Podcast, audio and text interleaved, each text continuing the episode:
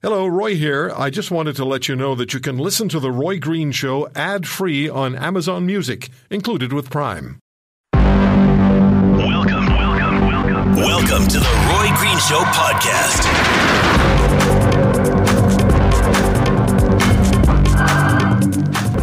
Charlie Angus is um, NDP member of Parliament, of course, for many years, and the ethics critic for the uh, the party. He sits on both the Finance Committee and the Ethics Committee, and we've talked to Charlie over the last number of weeks about developments which have taken place, including the testimony for 90 minutes by the Prime Minister before the Finance Committee. Charlie, thanks for coming back on the show this weekend, and what does the proroguing of Parliament by Trudeau speak to you about? Well, Roy, uh, I've I expected a lot of things, but for the prime minister to cut and run at this point uh, shows how deep they are in the scandal, but it also shows how much they're willing to jettison in terms of the the credibility that the prime minister rebuilt. I mean, he really he lost his majority because of the SNC scandal and his treatment of Jane Philpott and Jody Wilson-Raybould.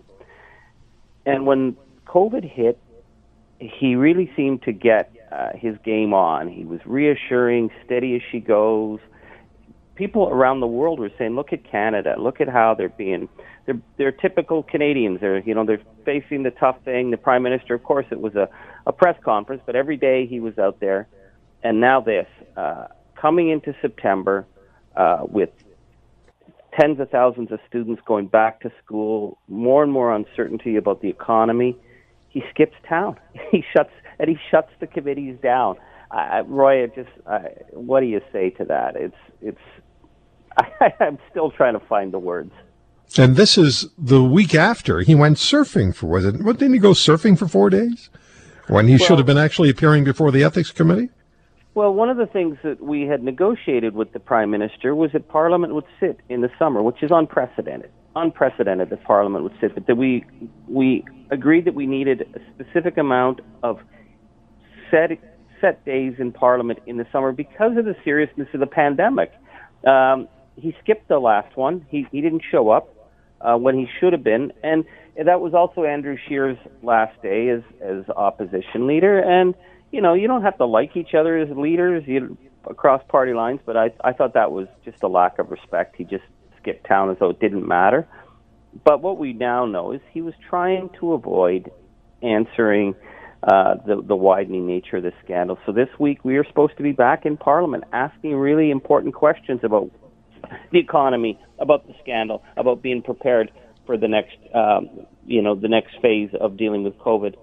And he shut it all down so that he could shut down the ethics and finance committee's work. So he shut down everything that's being dealt with in terms of COVID in order to avoid uh, questions about the the absolute uh, ethic, huge ethical breaches that have happened under his watch. You know, you'd think, given everything that he said, that he would want to be dealing with the committees to set the record straight so everybody understands that he did nothing wrong. This is the way he's positioned it. Were you, Charlie, as the ethics committee, getting close to something Justin Trudeau didn't want to pursue? And I ask that because I'm thinking of the heavily redacted documents your committee received from the Liberal government as you were investigating Trudeau and Morneau, not recusing themselves from cabinet discussions, about that federal government $912 million student grant program, the administration of which was sole source to We Charities. Were you getting close to something, do you think? Well, Roy, um, th- those 10,000 pages of documents, sure, a lot of them are redacted, but what we see in those documents is, is mismanagement uh, at the highest level in order – to secure this deal for the Kielburger organization. I think there was a number of key findings, and we're still we're still going through it and piecing it all together to figure out how this thing, uh, this idiotic scheme came down. But what we found out was that Bill Morneau was very closely involved. I mean, the line that they, him and the Kielburgers were besties, um, that this was being pushed from Morneau. Well, obviously Morneau had to go for the high jump, so the government bought themselves some time by getting rid of him. Uh, but it also raises questions about Bardish Chagger and that key April 17th meeting, which, you know, when my colleague Michael Barrett asked her at Finance, did you meet with the Kielburgers or the We organization before this was brought to Cabinet? And she, she didn't lie. She clearly misrepresented. She said, I had no discussions about the Canada uh, uh, student service grant. So she didn't say she hadn't met with them. We found out later she had met. But that meeting on April 17th, from those documents, she did discuss what became that program and cued the Kielburgers in. So that's two key ministers involved, I think, in setting this up. And there's so much more. I mean, the fact that the Kielburgers were taking their their proposals to the top bureaucrats and ministers, showing pictures of the Trudeau's uh, in their in their documents. Uh, that puts, I think, the prime minister in a serious conflict. It's not that the prime minister was showing the, the pictures, but they were using the family clearly to get that contract, and that puts the prime minister under Section Five, the Conflict of Interest Act, where he has to have his personal um, dealings and his personal. Um, he needs to set his private life in a in a manner that he's not subject this kind of uh, influence and conflict. And and there they were putting the picture of Margaret Trudeau and Sophie as part of their package to seal a nine hundred million dollar deal. Bad, bad stuff. There's so many questions. Um, you just mentioned at the beginning of your answer, you talked about the uh, the email where the um, finance minister and and uh, was it Morneau's office were described as besties. Yes. Is is there are there any other sidebar issues that, that are floating close to the surface that you're interested in? Well, the fact there's I mean it was such a bad scheme, but I think what was clear, Roy, is that you know they keep throwing the, the civil service under the bus, but the civil service knew what the what was to be pleasing to their political leaders. It's it's Morneau, it's Chagger, and ultimately it's Justin Trudeau. But this this first deal it goes from they're gonna they're gonna get this small deal um, entrepreneurship thing then say no no let's do this service grant thing. And then suddenly there's 900 million on the table and they say well how many students can you deal with? And we says we will take 10,000 students right off the top. What are you to do with 10,000 students in one organization? It it seems Roy that they wanted so badly to get this out the door, and then we is saying, well, we've got 50 organizations that'll work with us, a number of which have come forward and said we weren't going to have anything to do with it. But a lot of these organizations came from the federal government, so the federal government was going along with something that was so obviously not thought through and something that couldn't have been delivered. And right up, you know, Roy, last week when we had, you know, the clerk of the Privy Council saying we still believe that this program would have worked. When you look at the documents, it is bizarre. It's it's a ridiculous scheme. Yeah. Uh, Charlie, has the bus gone, or is it circling around the block? well, Roy, there's uh, there's so many things that still need to be dealt with here. I think Bardish is going to have a lot more explaining to do. The Prime Minister still needs a lot more explaining to do, and we're waiting for them you know, the bombshells to drop from the ethics commissioner. And let's not change the subject here, but now we find out Katie Telford's husband, Rob Silver, was calling into the finance office trying to help his company. Well, that's what the that's what the reports are. If that's the case, then that's improper lobbying. And so, how does Katie Telford stay in that job if her husband was using his connection? So, it's like how sure how sure are we about that? Well, we don't know. We're only going on what we've been, what's been reported. Uh, the Globe and Mail was looking into it. Vice has the story. Um, the lobbying commissioner is looking into it. But if it's true that he was calling in, here's a guy who knows the law. He knows all about the Lobbying Act. If he's calling in and he's the husband of the chief of staff to the prime minister, and he's calling in to make a deal to get his business uh, a better opportunity in the COVID thing she can't stay in that position. So and the big word God, there is if, right? Sorry, the, the, big little word is if. And, and yeah, it's it's all down to if, but that's yeah. a, that's a pretty damning accusation to make in the middle of this crisis. So how does Katie Telford stay in that position? So he's lost his finance minister. he lost last time as uh, clerk of the Privy Council. He lost his uh, his right hand Gerald Butts. He lost his two of his strongest cabinet women because of the ethics scandals. If he loses Katie Telford, it's like we're going to have to send in like remedial um, support to teach this guy that in the prime minister's office they have to follow the rule of the land and the law of the land, and that's that's what's gotten him into so much trouble. It's just that refusal to uh, follow basic common sense uh, rules about accountability and conflict of interest. Michael Barrett is the Conservative Party ethics critic who also wrote a letter to the RCMP Commissioner Brenda Lucki requesting a criminal investigation of Mr. Trudeau and the We issue under Section 121 of the Criminal Code, as I understand it. Mr. Barrett, thanks for coming back on the program. Uh, what exactly were you asking asking the, the RCMP Commissioner to do? What is Section 121?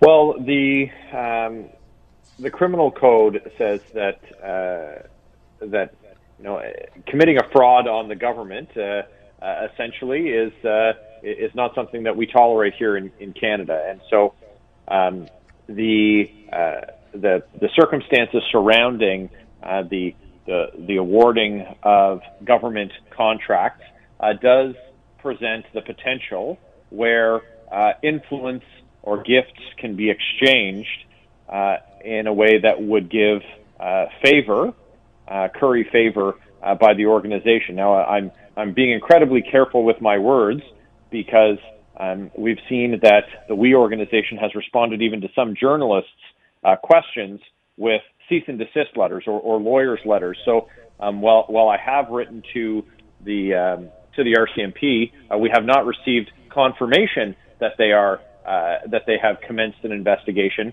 Uh, we understand, though, that they've told uh, media outlets this week that um, they're they're examining the situation. So it sounds like it's in a in, in a preliminary steps, but but basically, um, uh, offering a reward or advantage or a benefit is uh, is the crux of that section of the criminal code, and uh, what we asked the commissioner to have to have her investigators look into. All right, was the ethics committee and I had your committee colleague Charlie Angus on a little earlier in the hour, was the ethics committee, and I asked them the same question, and perhaps the finance committee, on the cusp of discovering and maybe publicizing information Mr. Trudeau didn't want in the uh, public arena? Well, I think that there's obviously uh, information that uh, that Justin Trudeau doesn't want to have come forward uh, with respect to the documents that were received, the 5,000 pages um, that's you know you, you hear the term document dump. This is it. Uh, there's there's lots of duplication in there to to try and bog down the people going through it. Uh, lots of redacted information and very and some of the redactions are very curious uh, when you see them. You know, we see that there's one email. It's from uh, the ESDC minister Carla Qualtrough, who should have been, uh, you know, for one would, for all intents and purposes, she should have been the minister that uh, administered the uh, this this failed CSSG program. Uh, it, it, was ultimately signed by Bar- Minister Bardish Chagger. So, we, so we have this email from Carla Qualtrough, and it's to her to her deputy, and the email's fully blacked out, and then at the bottom you just see her signature block. Now, we've seen in these documents things like uh, you know, and while this minister had said no, I had nothing to do with it, um, that there were briefings to uh, uh, to these to these ministers, and and we see these inconsistencies in the stories that were presented by the prime minister, by the Kielburger brothers, uh, by Minister Chagger, by Minister Morneau, and on and on and on. And so uh, now we're not in a position where we can uh, where we can uh, essentially uh, hold that information up and, and say to any of these individuals, well, can you explain why you told the committee one thing, but we have evidence here that you said another? And so, um, having had them testify once, uh, now we have uh, proof that, that in many cases their stories were incomplete or inaccurate. Uh, we're not able to uh, we're not able to uh, to further question them. With res- and then at the ethics committee, there were um, documents that would have shed light on uh, the last 12 years of speaking engagements by members of the Trudeau family, and they were due on Wednesday. And committee would have seen who paid members of the Trudeau family to speak, and we would have been able to see then if any of those organizations had been given preferential treatment or sole source contracts. But as you know, uh, Parliament was prorogued on the Tuesday, and so now those documents are uh, are locked away, or we or we won't see them. Couldn't you, as a committee, I don't know the answer to this, I'm just asking, couldn't you continue to investigate outside Parliament and call witnesses if, as a committee, you decided to do that, or would um, is that at all possible? No, effectively, uh, the committee uh, membership uh, is uh, uh, is no more, and so once Parliament is prorogued, I see uh, the the committee's mandates are. Um, are removed and the membership is disbanded. So I'm no longer a member of that standing committee. We have no powers to call witnesses or to compel documents. So we this really is a, a grinding halt that the prime minister has put on uh, the investigations into corruption in government. Your party showed what you say is evidence Justin Trudeau's claimed timeline that May 8th was the first he heard of the We Charity possible engagement with the student grant program is untrue. A document showing the PMO was, quote, weighing in, end quote, on the We Charity issue 17 days earlier, and a document which showed the names of Sophie Gregoire Trudeau and Margaret Trudeau Kemper. If the PMO is weighing in 17 days earlier, does it necessarily mean the Prime Minister would be directly aware? Uh, whether or not the Prime Minister knows what's going on in his shop, I guess, is a question for him. Uh, I, but I would say that for his chief to say and for him to say that their office, the first contact their office had, and this was a question his chief of staff answered uh, when I asked it of her, that May 5th was the first occasion that any member of the prime minister's office had engaged uh, with the Kielburgers or engaged on this proposal. Um, and we we have seen in those documents further evidence that, in fact, a senior advisor to the prime minister, Mr. Ben Chin, uh, had helped to uh, develop the program with the We organization. And we know that because one of the Kielburgers wrote Mr. Chin uh, a, a note online thanking him for his help. And so the, the program was was already uh, developed when it came to cabinet on the 8th. And so within a few days of that, the Kielburgers are thanking Mr. Chin for his help in the development. So um, certainly there was more going on behind the scenes than the prime minister let people know. But to your point on did the prime minister know, uh, I think that um, willful blindness is a, is a question as well. Uh, when when cabinet cabinet members are receiving this proposal, and in it there's a picture of the prime minister's wife and the prime minister's mother. Um, you know, uh, does the prime minister need to say this is what I want to have happen, or does everyone get the idea that uh, this is the family business and um, this is our boss and we're going to uh, we're going to go along and get along? Yeah. Um, do you think they've been flat out lying to you, even at the committee level where they're sworn in? You know, they're sworn in. Well, uh, you know, I'll I'll leave uh, I'll leave that conclusion to to your listener, Troy. Uh, we we have direct contradictions from the testimony uh, to what was said in committee. And when Minister Chagger was asked a direct question by me about having conversations with the with the Kielburgers about the CSSG, she said, "Nope, I I, I never spoke to them about it uh, before you know April 22nd, but it turns out she had a conversation with them on April 21st. And now her claim is, well, we didn't use the words uh, Canada Student Service Grant in that order, therefore I did not have a conversation with them about that. But she did talk to them about the development of this program. So uh, they just didn't call it by that name. So uh, is a lie by omission is still still a lie? Uh, there, there's definitely um, hair splitting that's happening uh, at at a minimum, but uh, the the veracity of what's been offered by uh, by elected officials and uh, and their departmental officials is is in question in, in more than one case. Yeah, I guess if we can go back a few years, it all depends on what the meaning of the word is is. Um, another time, another another story. what will the new Conservative Party leader, and we'll find out tomorrow evening who that is, bring to this question, do you think? What would you like to see as a member of the Ethics Committee? Uh, and part B of this, do you believe an election is inevitable shortly after the prorogation concludes, or the, that will start inevitably moving toward an election for the fall?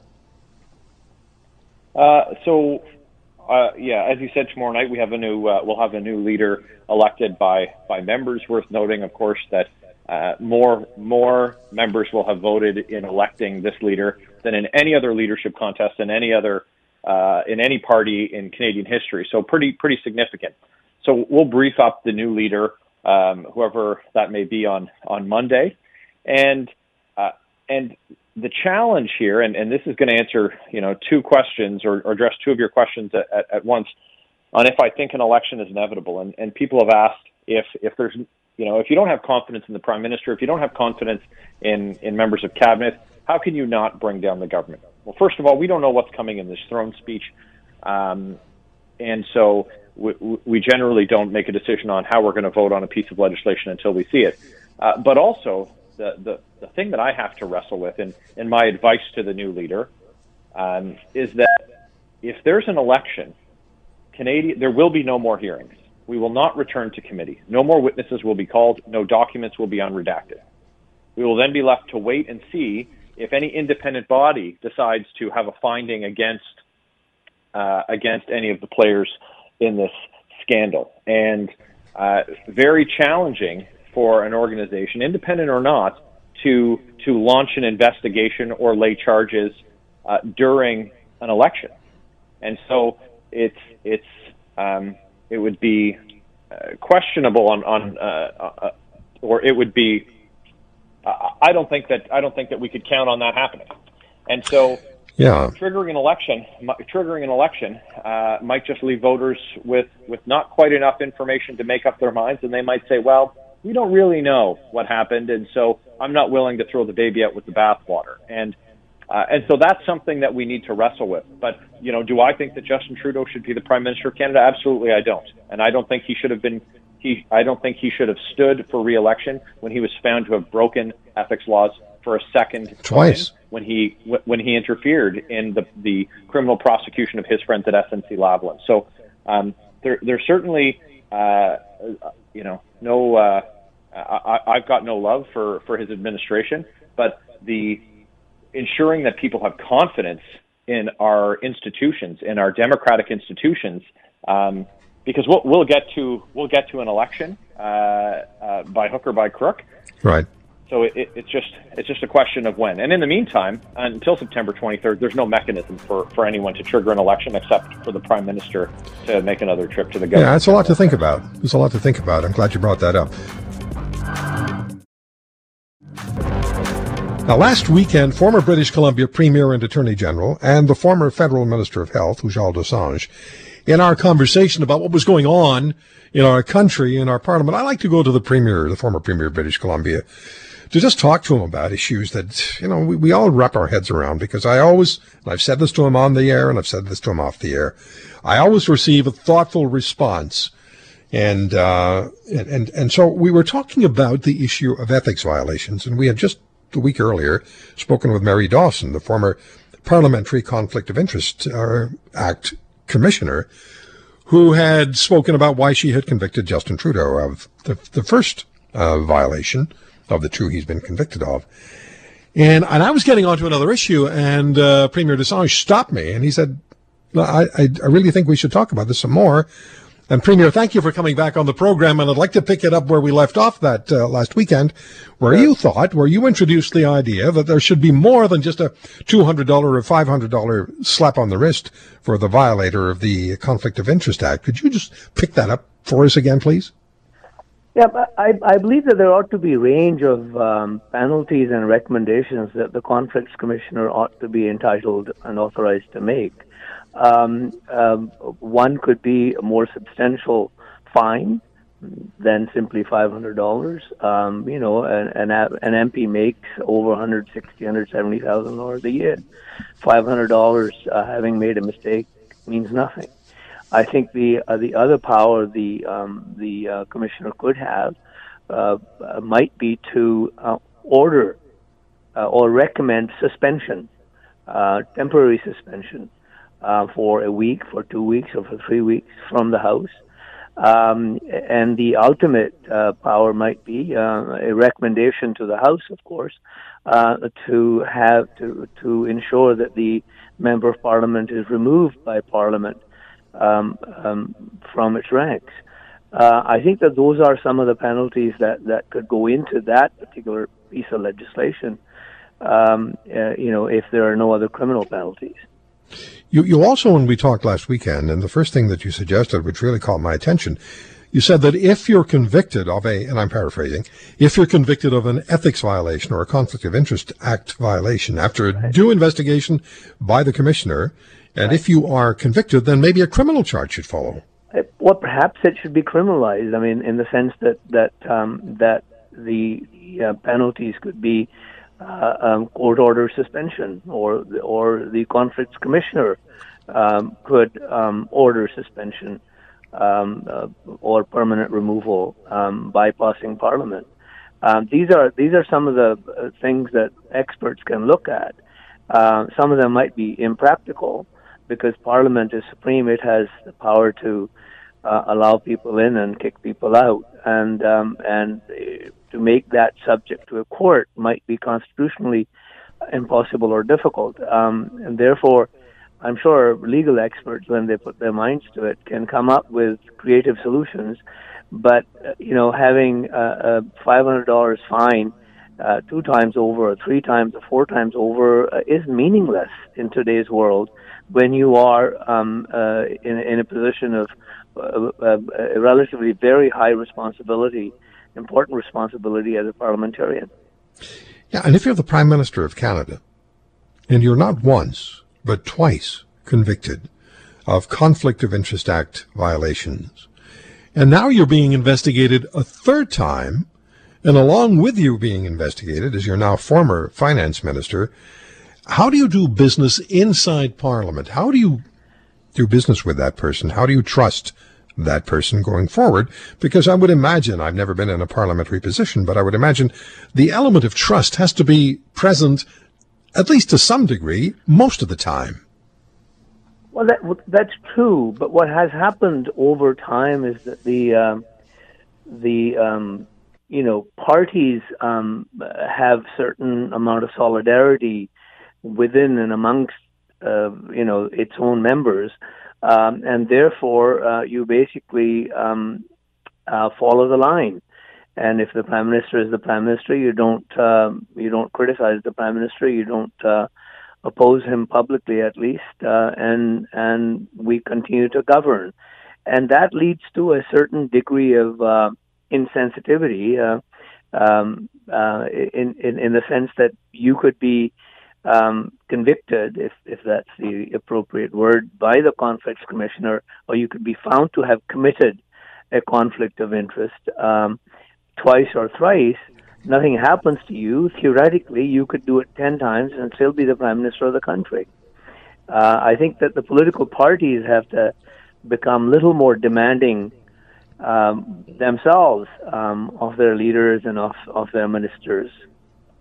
How often does that happen? When you in a, in a caucus, in a um, in a national caucus, and I were you uh, were you in, in in government at the time that John Nunziata was elected and and and no.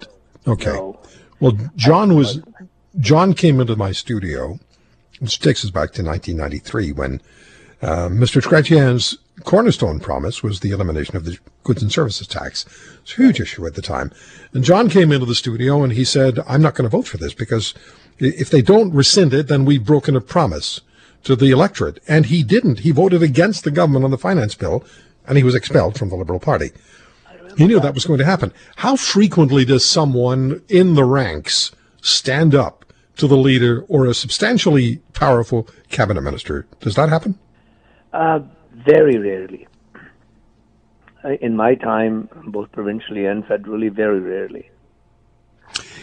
Is the cabinet table a table of equals or not? It is supposed to be, um, but it is not. Ultimately, um, and some premiers and prime ministers have said this privately that uh, um, they wield the uh, the final vote, the veto. Um, although eh, they're supposed to be just first among equals, uh, but that's not the case. Uh, ministers so, that are powerful, and of course the prime minister, they carry the day generally speaking. In theory, if and, we can't, we can't speak we... because because I mean, you know, there are no votes in cabinet usually. Yeah. no, I'm just saying in, th- in, theory, in theory, then, because we don't know what happened at the cabinet meetings um, or the we story. The prime minister again. In I'm, I'm just I'm just supposing, presupposing it could have happened. The prime minister could, because he was at the meeting and he shouldn't have been there, and he admits that. He could have had the ultimate say. Everybody at the, at the table, other than Justin Trudeau, could have said, "No, I don't think we should do this." And if Justin Trudeau said, "Yes, I think we should," it would have happened, right? Absolutely.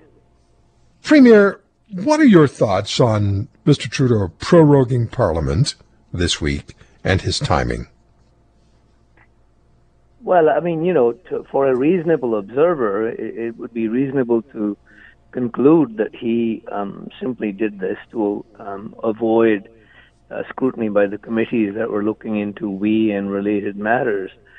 Um, because if that was not the purpose, he could have simply prorogued uh, two hours before resuming Parliament again in September. Therefore, the committees would have continued working uh, till that day. Um, so, you know, I, I think that the, he obviously uh, says that um, that he is allowing the um, House to um, vote uh, as a matter of confidence on the throne speech. Uh, that's an opportunity for people to defeat him if they so wish. Um, but that argument doesn't uh, doesn't deal with the the fact that the committees have essentially been disbanded as of this moment by the um, by the prorogation, and, and they may or may not come back into existence in the same way. Yeah, Michael Barrett, who's the Conservatives, you know, the Conservative MP and critic on the Ethics Committee, and I asked him what the likely in the last hour. I asked him whether he thought an election was going to take place after their leader is announced tomorrow and the Parliament resumes in September. Will we be inevitably uh, seeing the Conservative Party push for an election and dragging, well, they won't have to drag the BQ along. They may have to drag the NDP along. I don't know how that's going to work out.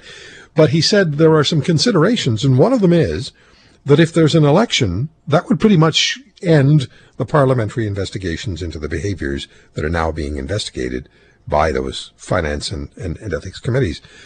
So th- there are many factors involved in what happens going forward. What are your thoughts about what happens with a new conservative leader tomorrow who's going to have to make his presence or her presence known fairly quickly, uh, and where that may lead for the balance of, of the year. Well, I mean, first of all, if if um, you know they have the right leader, and I don't know who the right leader would be out of the four, um, but if they have the appropriate leadership, um, they'll get a bump in the polls at least on a temporary basis and then they'll have to work um, hard to sustain it. In terms of what happens when you return on September 23rd, uh, it is my sense that the NDP is in no shape and has no desire to defeat this government. Um, the um, NDP leader has spoken very clearly that uh, uh you know that that he's not interested in in defeating the government um, if if he gets certain wishes fulfilled. Um, and therefore, I don't think there's a chance of the government being defeated. And I think Mr. Trudeau knew that, and that's why he took the chance that he did. Is Mr. Trudeau in any difficulty with his party, or could he be, depending on what these? If there's no election, then the part the, the committees will likely resume, maybe even with the same people at the same place, uh, as I understand it. Could the prime minister find himself his own leadership be in jeopardy? He could, um, if if the drip drip of the WE Charity uh, matter continues, and all of the other news uh, about the spouse of the um, chief of staff and and other stories uh, from Mr. Um, Morneau's camp um, that are now beginning to surface. Um, you know, if, if they continue, that would undermine, uh, that could undermine um, irretrievably the authority of the prime minister and his leadership, and and that's a chance that he takes um, with um, with not calling an election and calling an election. Um, he may face a defeat. Who knows what happens in uh, in a 35 day election? Interesting uh, question from a caller. How can or will other countries view or trust us with these ethics violations that the Prime Minister has been found guilty of and some of the other uh, incidents following him. Does this affect Canada's credibility on the international stage? You know, I I don't suspect that it would, uh, in the sense that that um, they know that we have a rigorous and vigorous democracy, and we have laws, and obviously within the laws, the prime minister can't be suspended and can't be fired.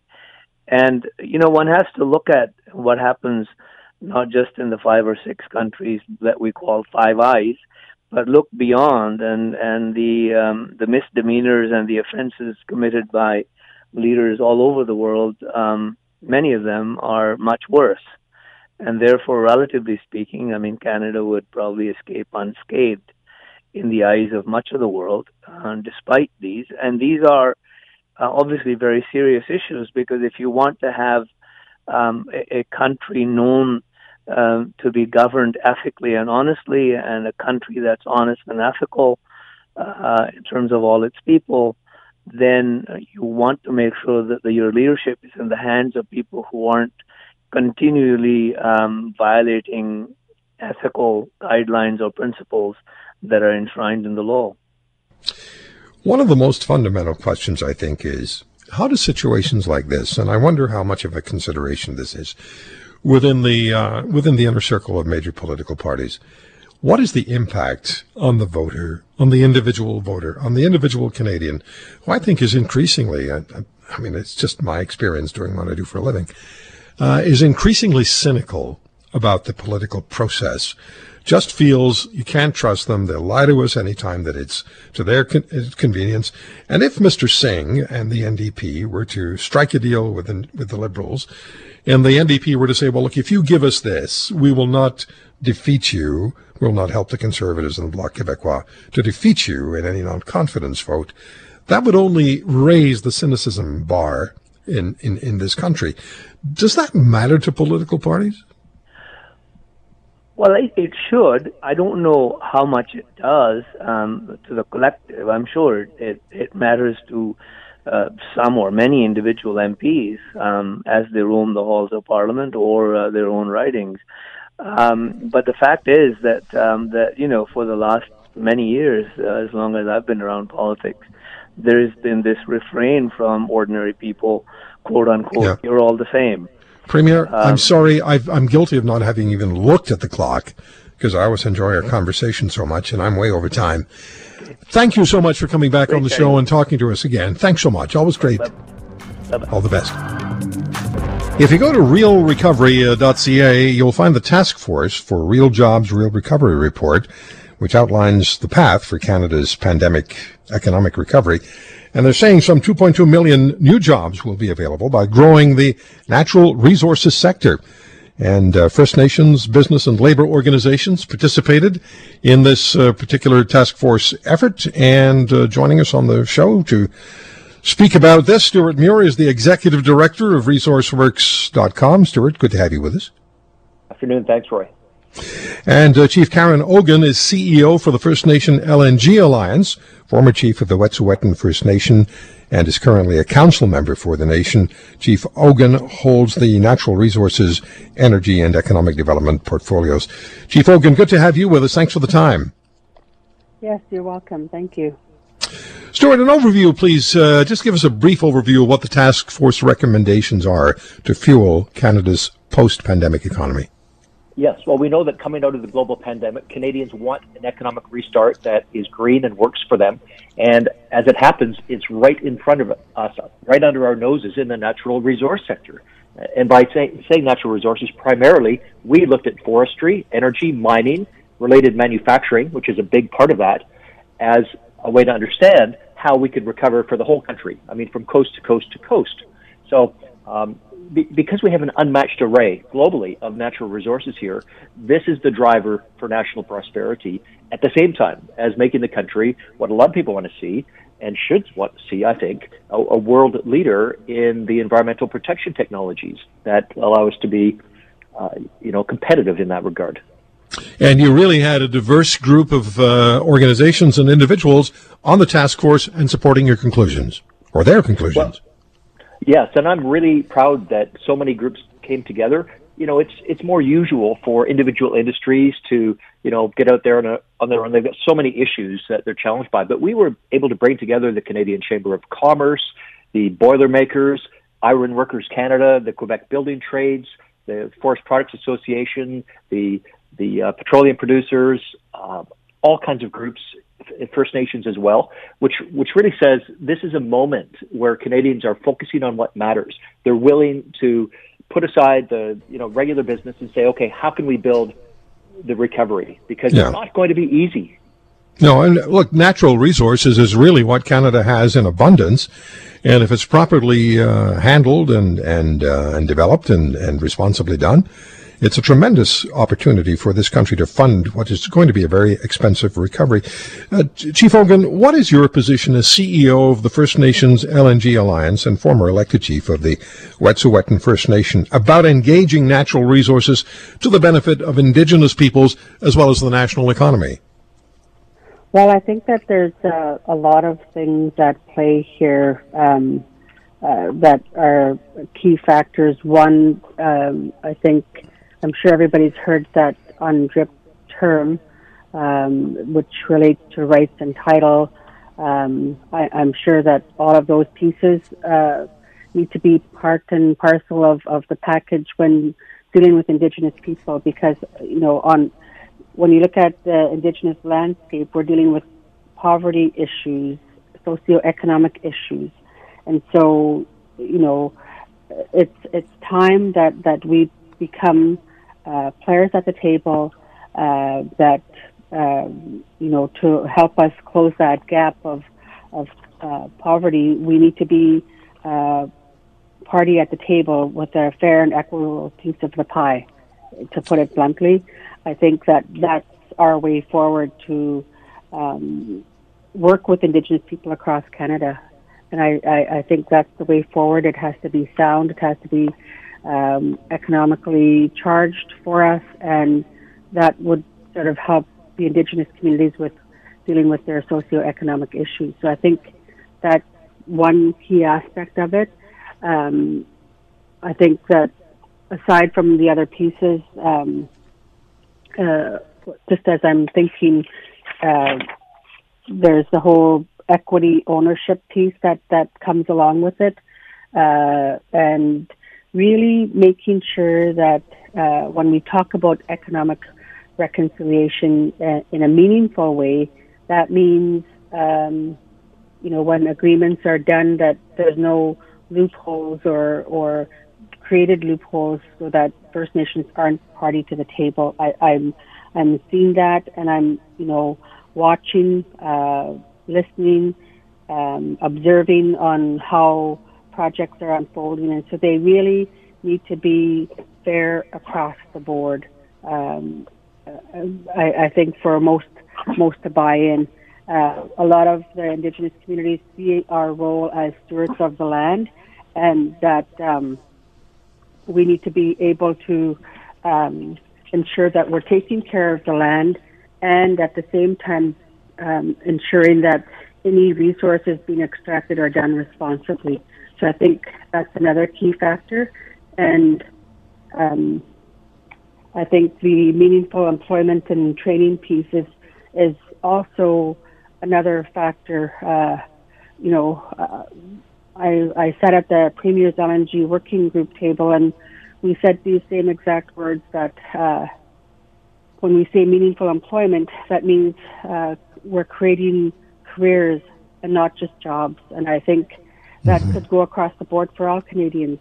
But yeah, I think absolutely. when when you when you get the buy-in from the Indigenous communities, I think, and uh, fair across the board, then you know we're moving forward. Um, but I think all of those pieces. Um, what does economic reconciliation mean? I think those are really key principles that every level of government and every industry needs to realize that and understand that, that right. these principles of UNDRIP aren't going away and we must include them in every factor of our our uh, projects or businesses and what have you. So I think yeah, no, I, I see, and I see that I see that with the results here, the uh, with the task force, that there is really a concerted effort being made and uh, agreed to that there is opportunity for everyone, but First Nations participation and and signing off and agreeing to these efforts is is critical.